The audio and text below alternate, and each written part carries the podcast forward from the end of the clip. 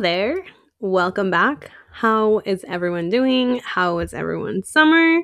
Hope everybody had a really good time. I've been away for a while and uh, we'll talk more about what I've been up to, what I've been doing, and why I ghosted you guys after our uh, little segment. So let's go straight to what we're here for and um, then we'll have a little chat and I will I will explain myself. So, welcome back to Denise of Dionysus. I am your hostess, Denise. And this week we are going to be talking about um, Nereids, uh, specifically one in particular. Her name is Galatea. So, let's get to it. Okay, so this week we're going to be talking about Galatea. Who was Galatea? She was a um, Nereids and Nereids are not to be confused with Naiads.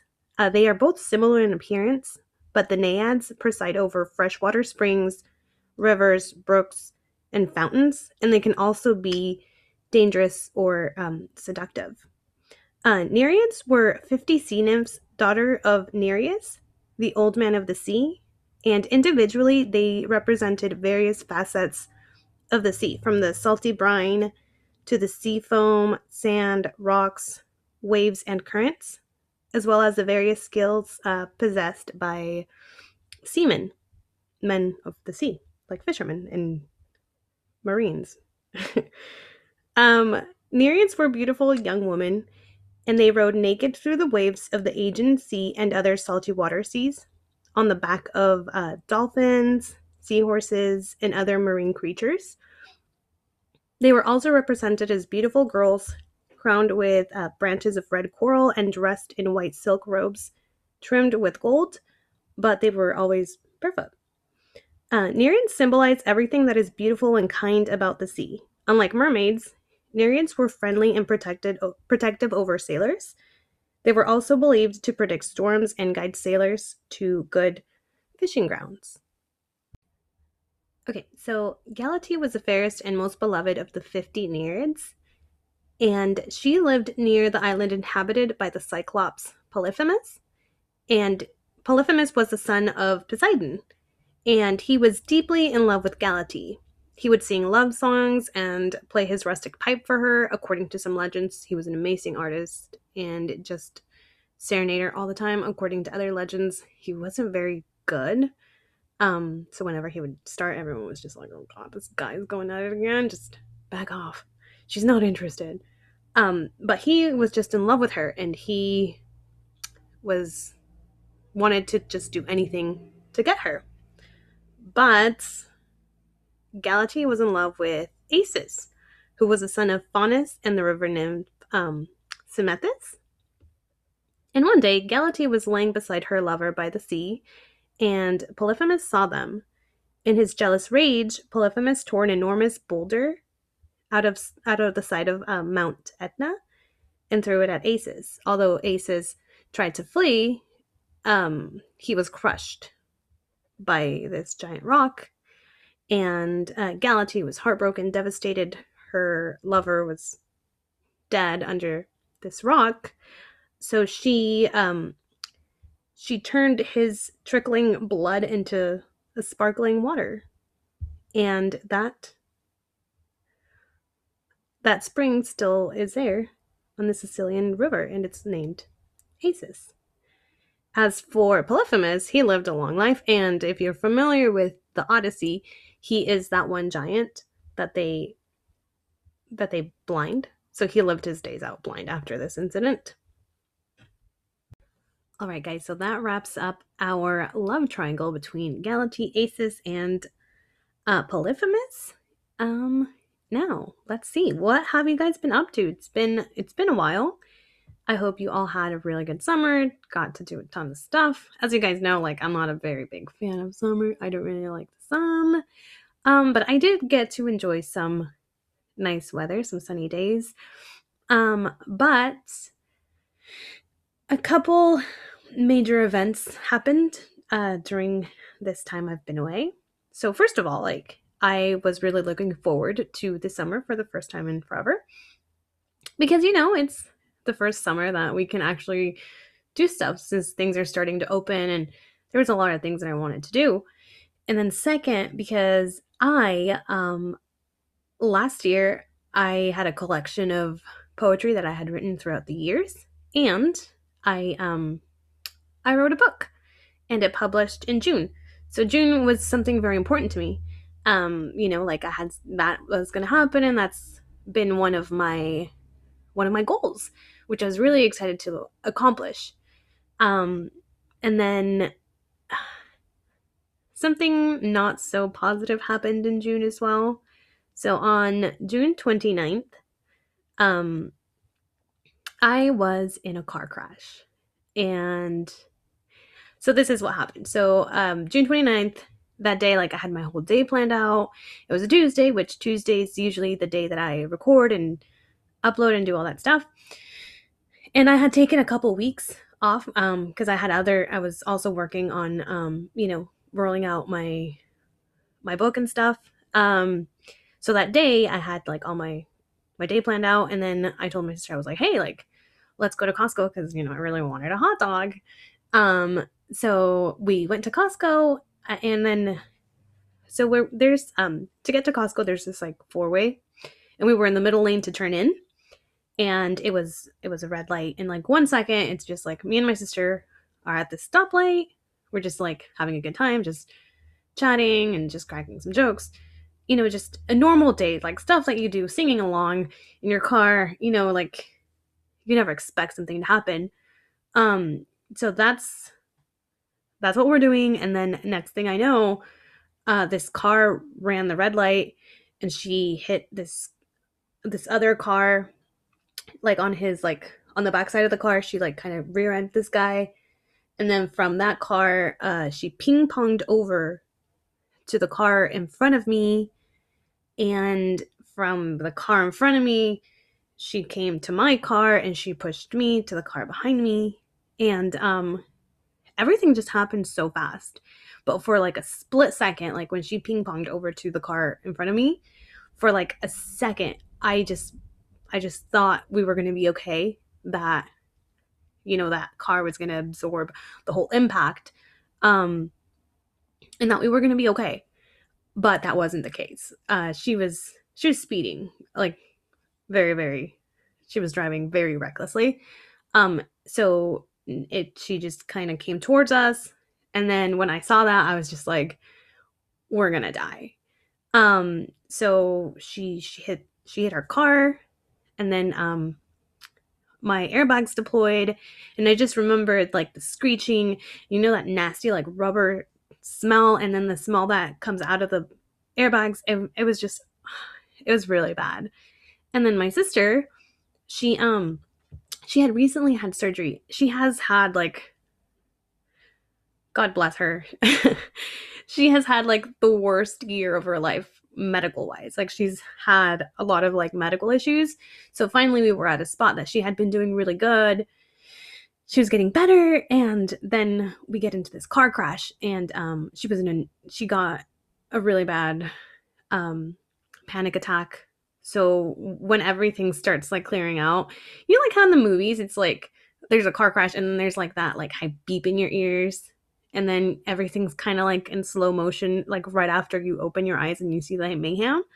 Um, well, that's actually very accurate. That's how I felt. Like she was over here screaming, and everything around me was just like chaos. So I got out of the car and I got her out of the car and we just like sat down on the ground because she was just she was a mess. And um my first priority was just like to get her help. So like um the ambulances were there like super fast. Um or at least it felt like everything was just like so fast. So we got her in an ambulance and then they they took her. But i was i at the moment i felt fine. Later on i mean the next day i was so sore. And then my my leg was was all like messed up. It was like bruised. It still is bruised, but I can walk. I just can't wear really can't really wear heels anymore. I can wear them for like short periods of time, but then it starts hurting. Um so anyways, you know, like I stayed to give my um to talk to the police officers, give my my version and um you know my car was totaled.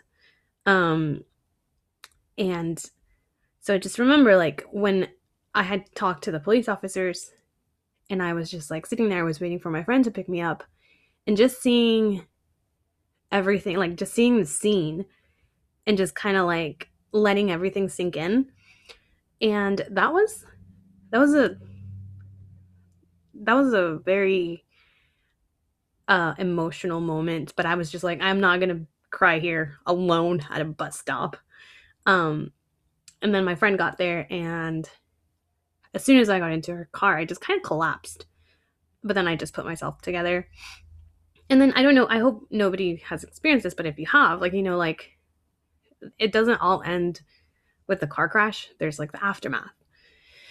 There's, you know, dealing with the DMV, dealing with the insurance companies, dealing with all this stuff. And then plus now I didn't have a car, so I had to find out like what am I going to drive? Like luckily the kids were no longer in school. So you know, but I still needed to get to work. I still needed to go buy groceries. I still needed this.